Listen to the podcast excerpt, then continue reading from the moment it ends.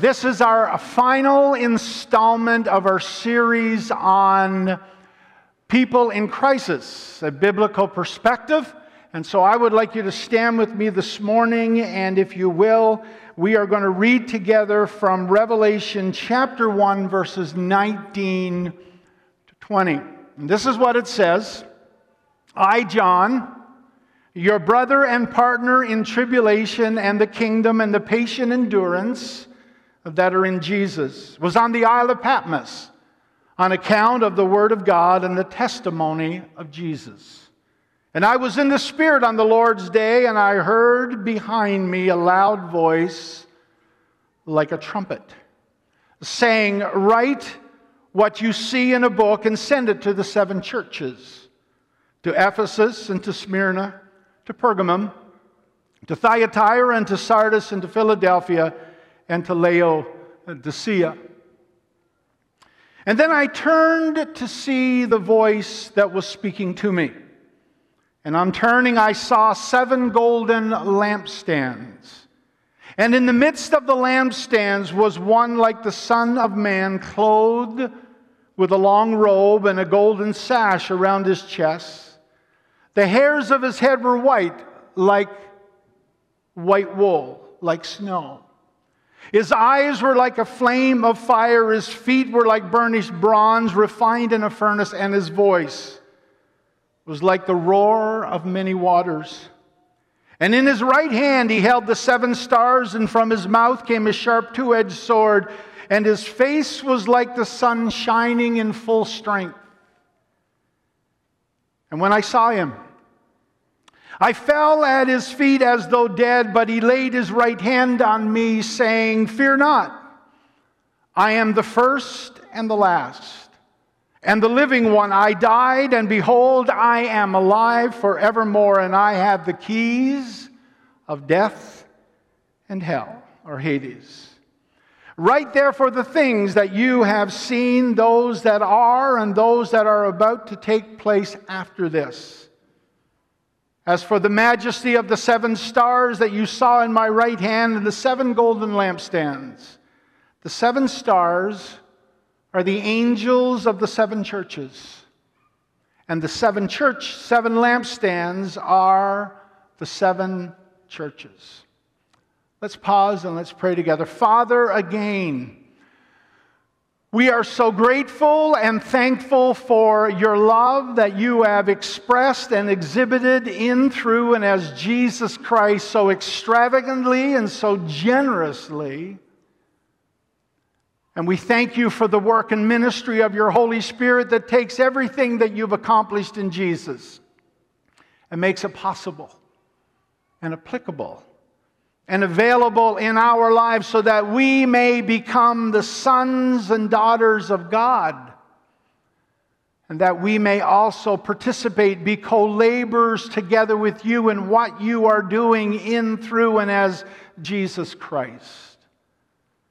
And so, Father, we ask now that that same Holy Spirit would give us a voice to speak, ears to hear, minds to understand, hearts to comprehend, and also as we leave this property, this place, as we turn off the internet after the service, and we live our lives with our spouses where it is applicable, and our families, and with our friends in our neighborhood and where we get our services, that you would help us by your Holy Spirit to live out in meaningful, practical ways what it means to be disciples of Jesus Christ.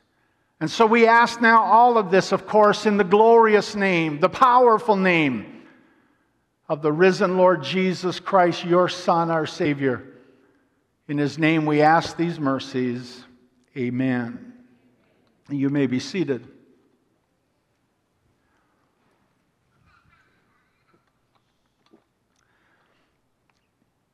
Our text today does two things for us.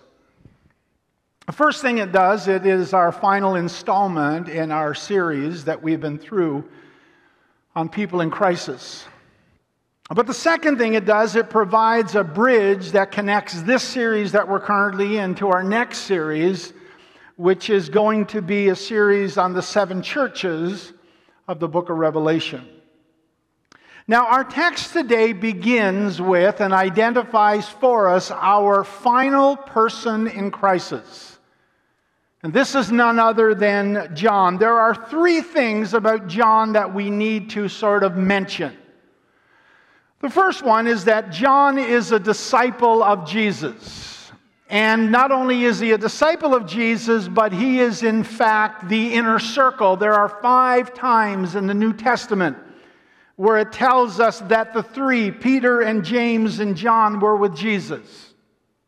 But John's favorite way of describing himself in his own writing is as the disciple whom Jesus loved. John has a healthy sense of self esteem and self worth. But as a disciple of Jesus, John takes the Christian faith very seriously. Second, John, the biblical writer, is considered or credited with writing three different writings, or a matter of fact, five different writings, if the truth were told.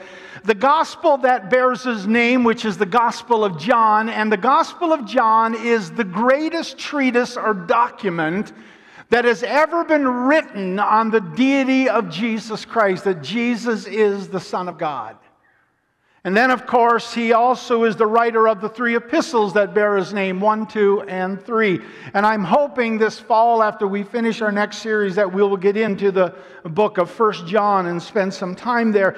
And of course, John wrote the book of Revelation, in which we find our text this morning. And the book of Revelation is probably the most unique of John's writing. The truth is, the book of Revelation is probably the most unique book in the entire New Testament, and maybe even the entire Bible, except, of course, for the prophet Ezekiel. That's a fairly unique writing.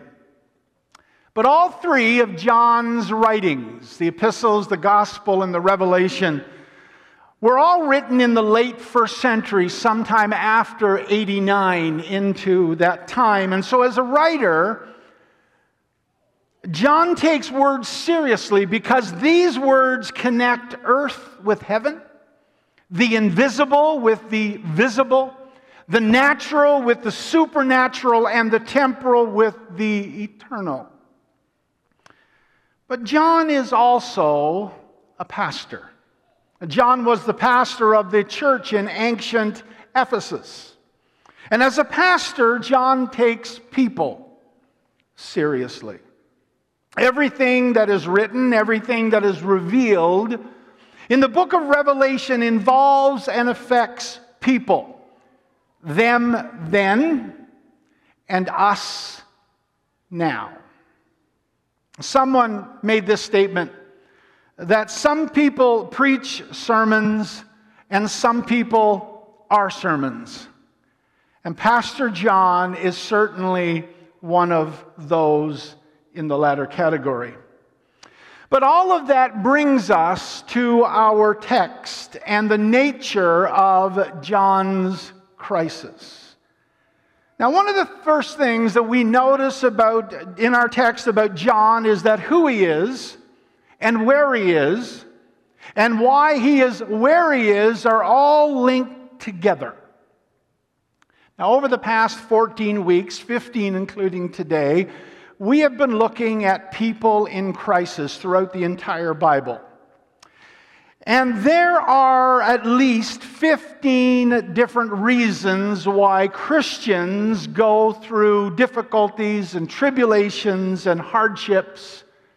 And to use the words of our text, tribulations and patient endurance. And I'm not going to take time to read those because they're in your notes and you can look there but at least 15. But John gives us a 16th. John gives us another one. He tells us that he is experiencing tribulation on account of the Word of God and the testimony of Jesus. Now, some people may say that's two, but I'm taking them as one. Now, as a result of, or as on account of the Word of God and the testimony of Jesus. Now, this is both surprising and not surprising. It's not surprising because Jesus and Paul and others have warned us that this would be the case. Jesus says to us in that familiar text in John chapter 16, verse 33 I have said these things to you that in this world, that, that in me you may have peace. In the world you will have tribulation. You will have difficulty. You will have hardship. You will experience crisis, but take heart. I have overcome the world.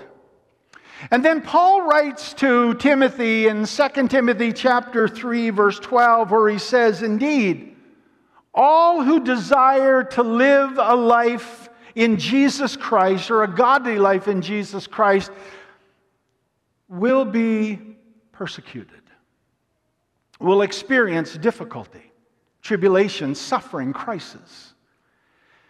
So, at the same time, though, the idea of tribulation, suffering, and patient endurance because we are Christians, and particularly because we are Christians, is a little surprising.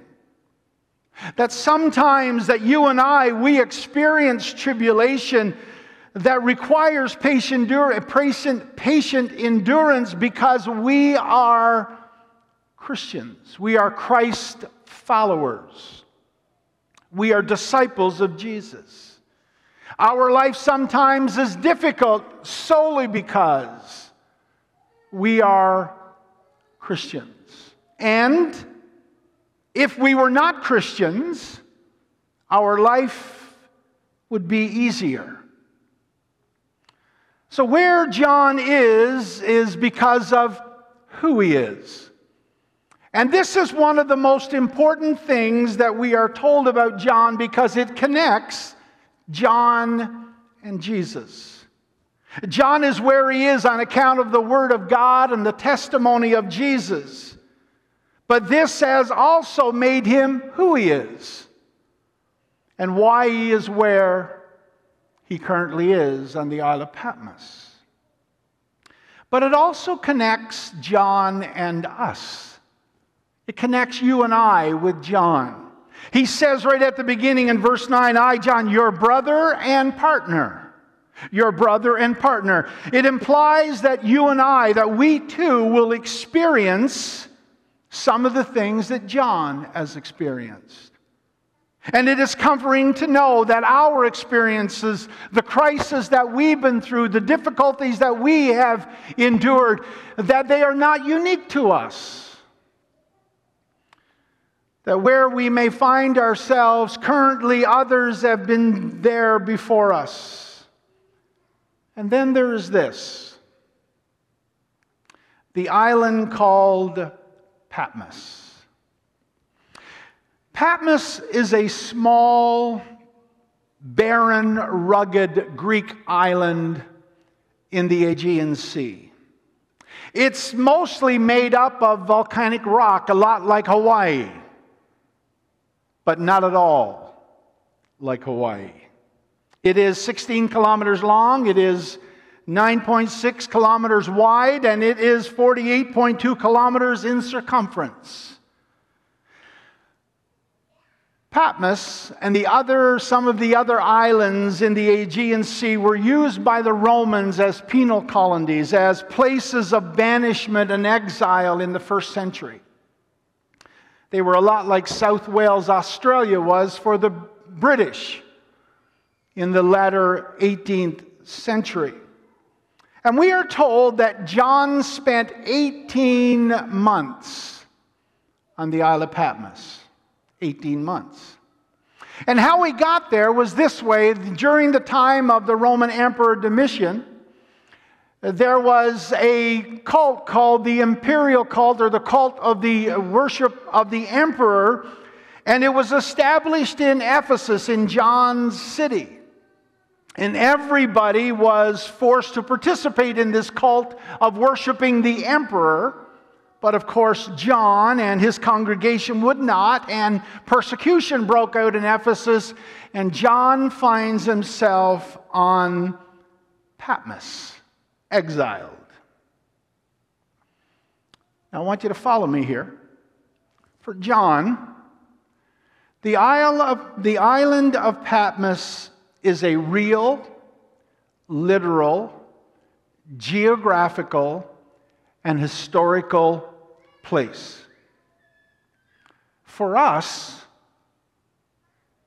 the island of Patmos is a metaphor.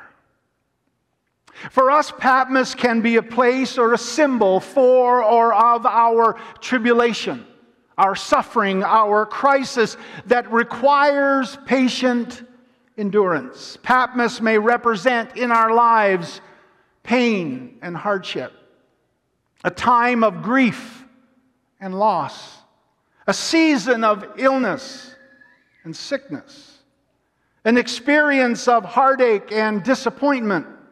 A time of dealing with disability and a struggle even with addiction. So, whatever the crisis we have endured, are currently enduring, or will endure, can be our island of Patmos. Now, the name Patmos comes from the root meaning to tread underfoot or to suffer strenuously. I mean, think about that. Does it not feel sometimes like when we're in crisis that we are being stepped on?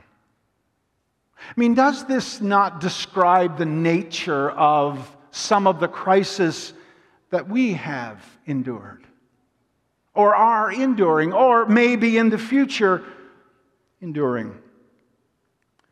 And there is this Patmos also means my killing.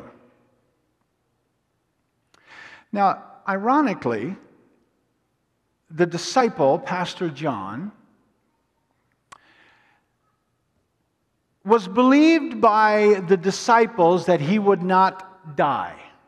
There's a text in John chapter 21 where Jesus, after the resurrection, Jesus is restoring uh, Peter back to where he's supposed to be after the denials. And, and Jesus is telling Peter that he is going to die a certain way and he's going, there are things going to happen to his life.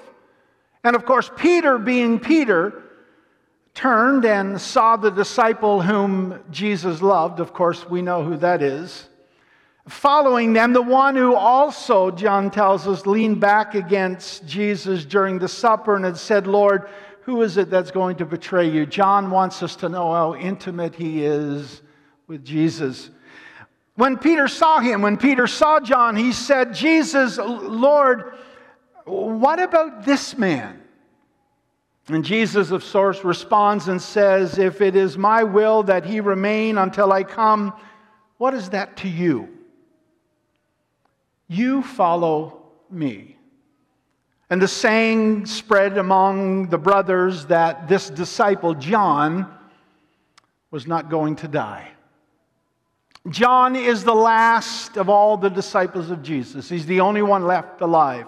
He will die, of course.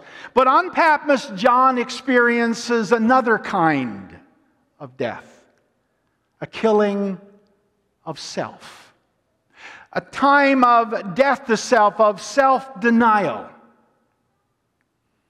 And I think we all know that crisis and tribulation and suffering and endurance does that like nothing else can do in our lives. Crisis can bring the very best out of us or the very worst. Crisis can make us better or worse. But there's also this. On Patmos, on Patmos, John saw things that he could not and would not have seen otherwise or anywhere else. He understood things that he may have never understood anywhere else or at any other time in his life.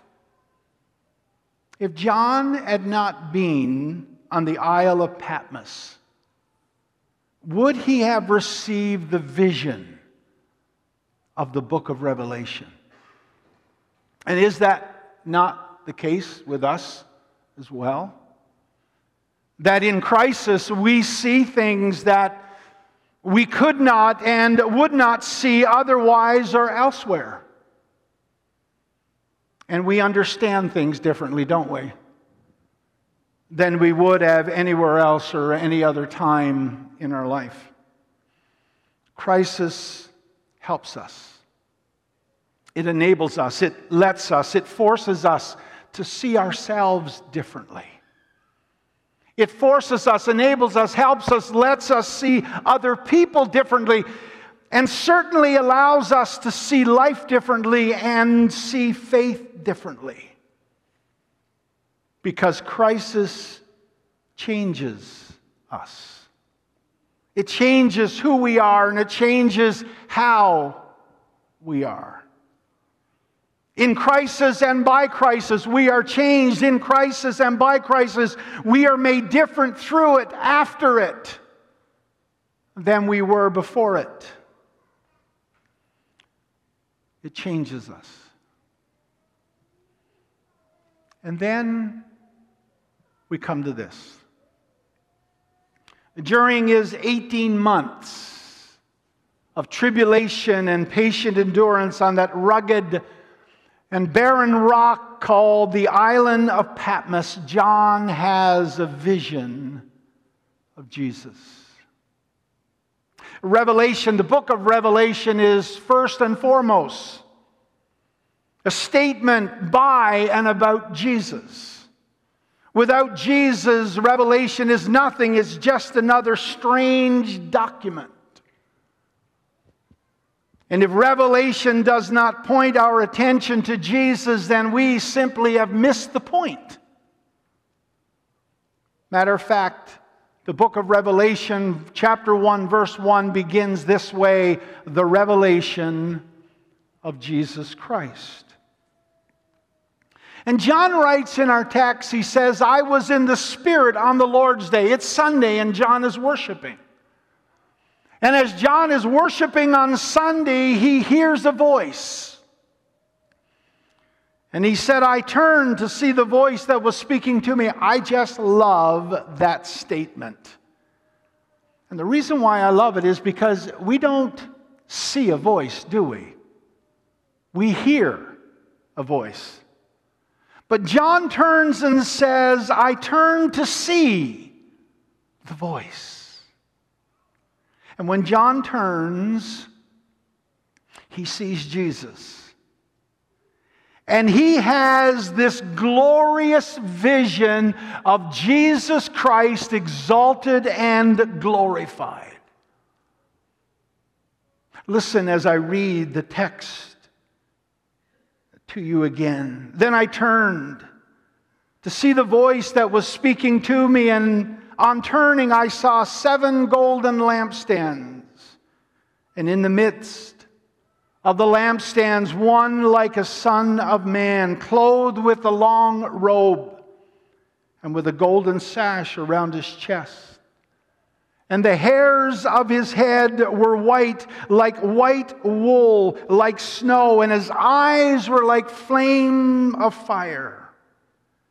And his feet were burnished bronze refined in a fire. And his voice was like the roar of many waters. And in his right hand, he held the seven stars. And out of his mouth came a sharp two edged sword, and his face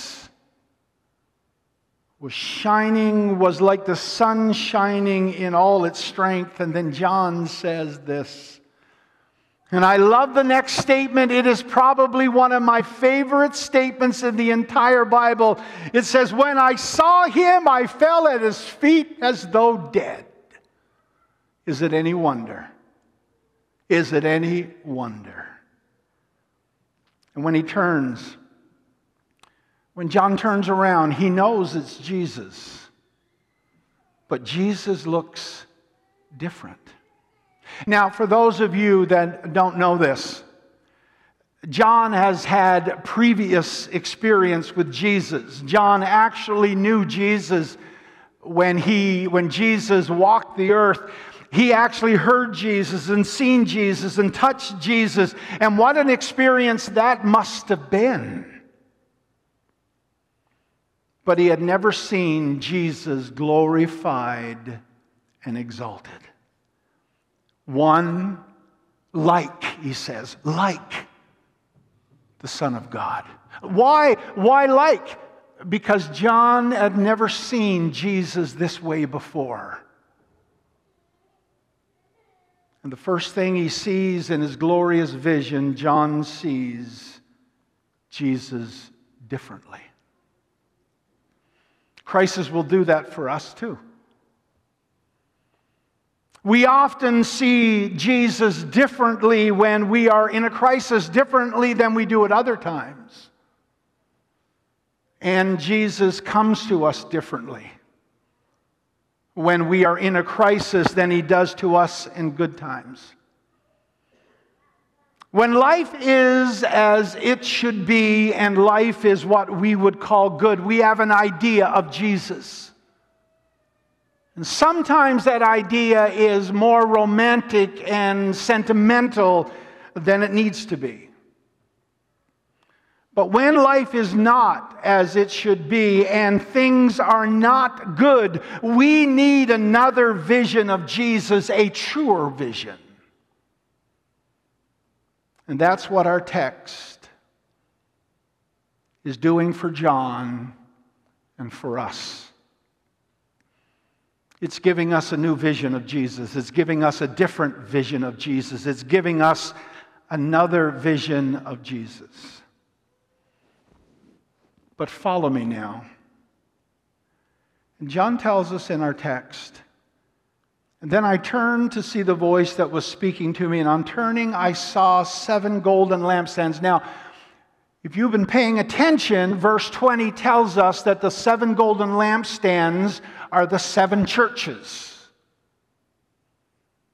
And John says, and in the midst of the lampstands, in the midst of the churches, one like the Son of God. Jesus is in our midst. Jesus Christ, by the person of the Holy Spirit, is in our midst in this service this morning. Jesus Christ is in the midst of your home this day, or your room, or wherever it is that you are tuned in to this broadcast of this service. I want you to know that Jesus is in your midst today. And when we go at noon to anoint and pray for Sarah Quinn, Jesus will be in our midst, and we will be in the midst of Jesus. And Jesus is here this day. And to add to that, the church. The church is made up of individuals, of human persons, of people, of you and of me, of us. And does it not follow? That if Jesus is in the midst of the seven lampstands, if Jesus is in the midst of Glad Tidings Church, and we are the church, that He is in our midst, that He is in the midst of your life, and He is in the midst of my life. You see, on the one hand, John, like Jesus, warns us that we will have trouble in this life, that we will experience crisis, that, and some of that trouble will be particularly because we are Christ followers. But on the other hand, John, like Jesus, reminds us of the reality of the awareness of the presence of Jesus in our midst.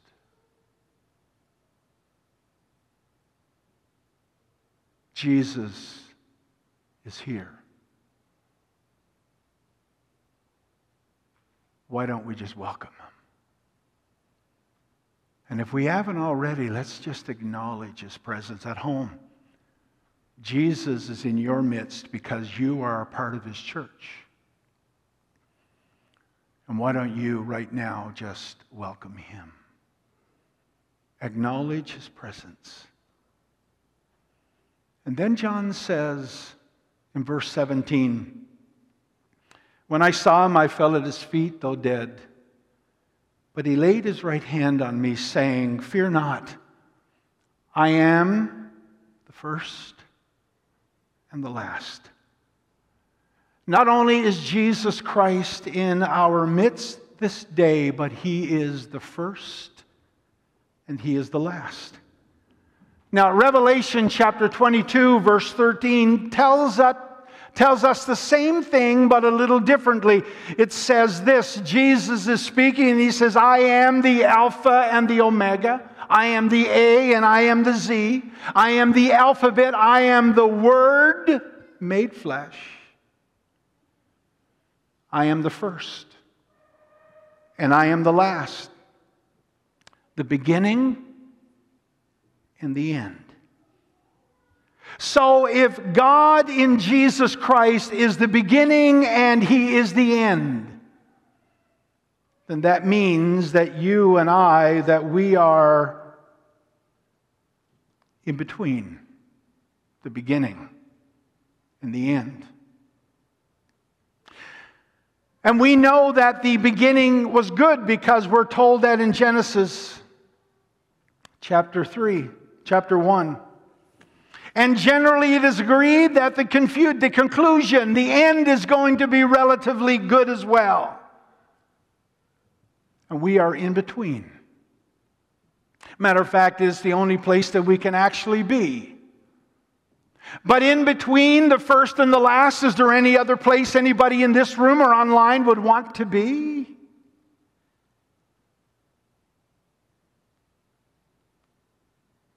But if we were also being honest,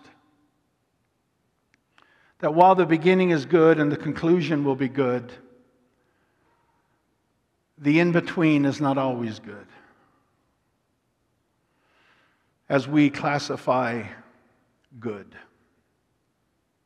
In between the beginning and the conclusion are the ugly details, the messiness of life, the unfairness, the pain, the hurt, the loss, the disappointment, the crises. But we're not left there. We are not left there.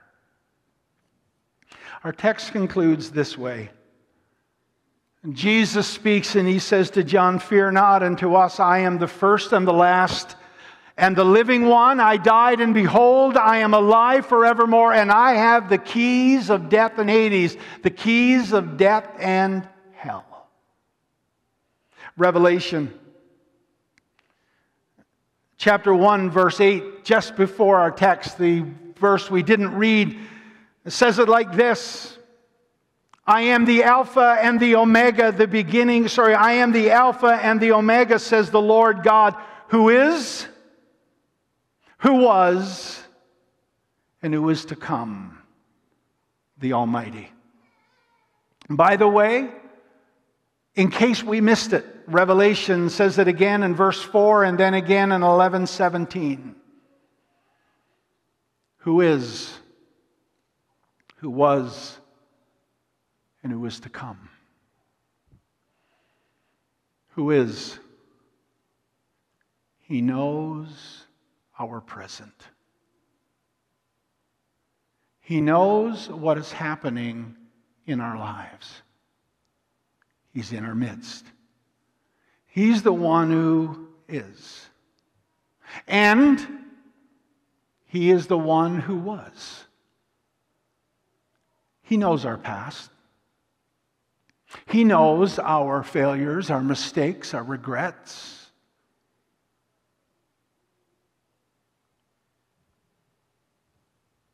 But He also knows our future. He knows what's ahead. Matter of fact, this is something to get our heads around. In theology, we call, Jesus, call God the eternal now, that He's already in tomorrow. God is already in next week. He's already in December. He's already in January. He knows what's going on in COVID 19. He knows what's going on with your school and what's going to take place. He knows. Because He's already there. He's the eternal now. Let me finish with a, the famous account of Moses and the story of the burning bush, where God appears to Moses, of course. And God sends Moses, or is going to send Moses to the people of Israel in Egypt and to deliver them out of there. And Moses, of course, is a little nervous. And in Exodus 3:14, Moses says to God, "If I go to the people of Israel and tell them that the God of our fathers has sent me to them, and they ask me, What is his name? and what shall I say to them? And God says to Moses, I am who I am. Moses, when you go down, tell them that I am has sent you. I love what F. W. Boreham, in a sermon called A Box of Blocks, says about this text. He says, For centuries and for centuries, that question stood unanswered I am. I am what? I am who? I am. He says that sentence remained incomplete. He called it the magnificent fragment. And he said Jesus filled in the gap that was so long stood blank. And John says, or rather, Jesus says to John and to us, Fear not, I am the first and the last, and the living one. I died. And behold, I am alive forevermore, and I have the keys of death and Hades.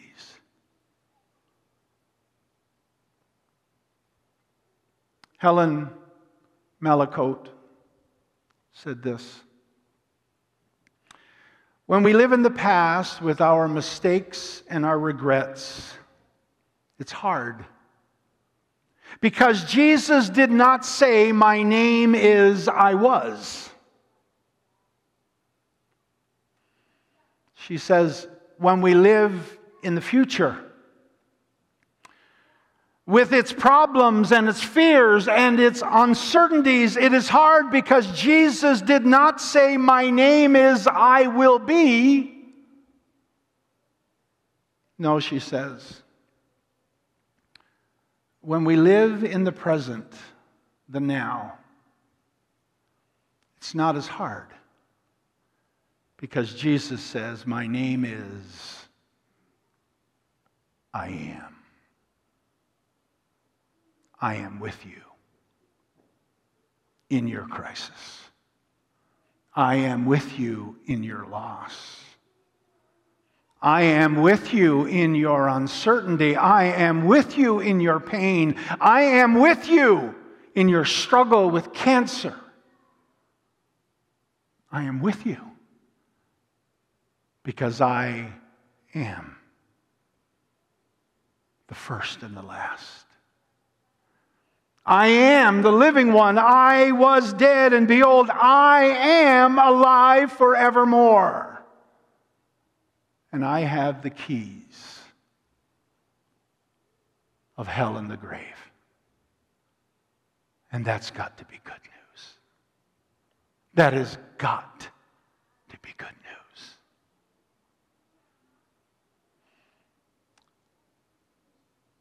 If God is speaking to you right now, here in this room and at home, and you know God is speaking to you, for whatever reason, it's none of my business. I'm not going to ask you. Nobody else is going to ask you. I want you to stand to your feet. Just stand to your feet right now if God is speaking to you. And whatever it is that you're struggling with today, whatever it is that's going on in your life, Jesus' name is I am, the first and the last.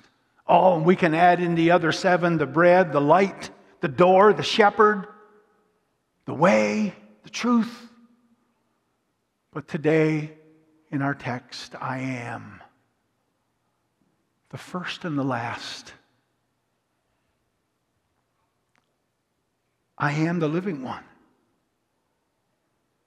I died and I am alive. And He's in our midst. He's in the midst of your life, in your life, in your life, in your life, in your life, in my life. Jesus is here. And all things possible. So, all over the room and online, just lift your hands and welcome Him. Lift your hands and just welcome Him. Lift your hands and tell Him what your need is today. And the rest of us, let's stand. Father, in the mighty name of Jesus Christ, the living one, let the glory of your presence fill this room and fill every living room and every bedroom and every car and every vehicle, Lord, and every person that watches this archive in the weeks and months ahead. Let your presence be felt in their midst. For Jesus is here. Kaylee, would you come with the band, please? And let's do that very last song, The Goodness of God, because that's the only song that's going to work this morning. So just keep your hands lifted up and just welcome Him. Just welcome Him. Just tell Him what's going on in your life. He already knows, but it's good to talk about it. It's good to get the pain out. It's good to get the poison out because He's in our midst. He's in our midst. He's in our midst. Jesus is here. Kaylee, lead us, would you please?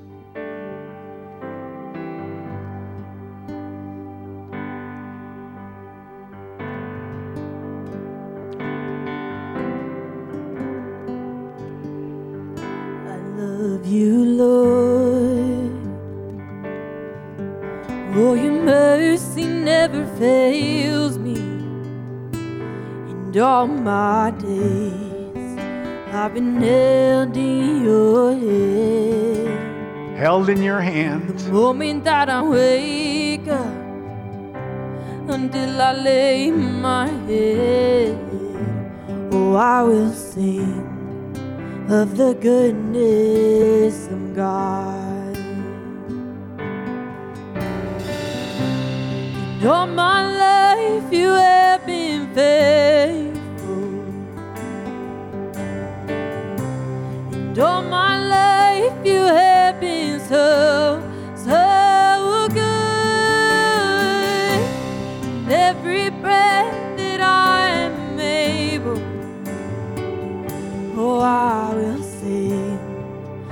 The goodness of God. I love your voice. You have led me through the fire and in darkest night. You are close like no other. I've known you as a father, and I've known you as a friend, lived in the goodness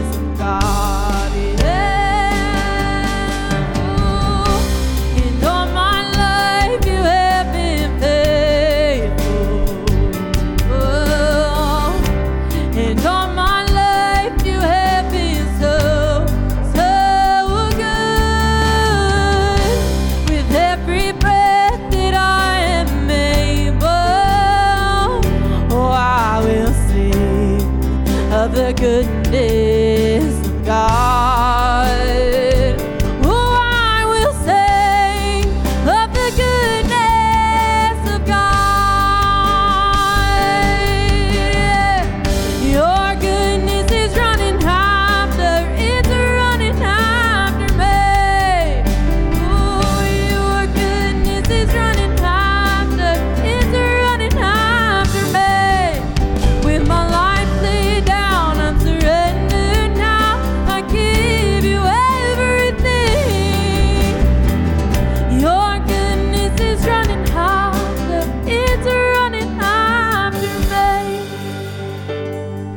Goodness is running after me.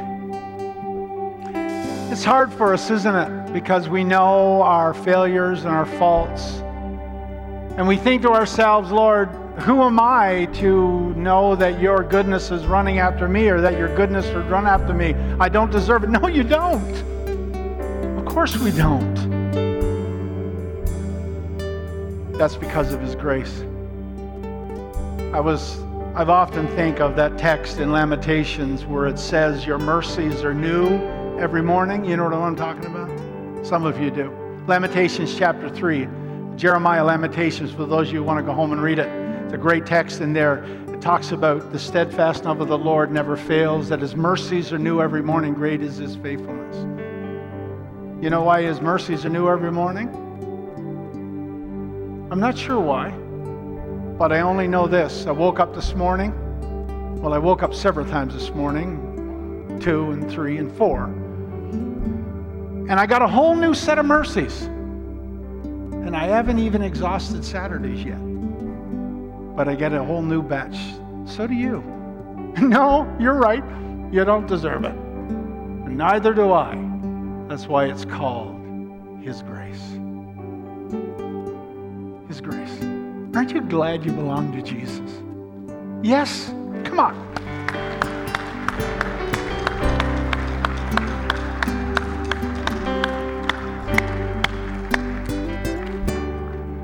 Remember this I am is in our midst. Not just now. When we walk at the doors, when we go home, when we go to work, go to school, go to wherever we go. I am is in our midst. God bless you, church.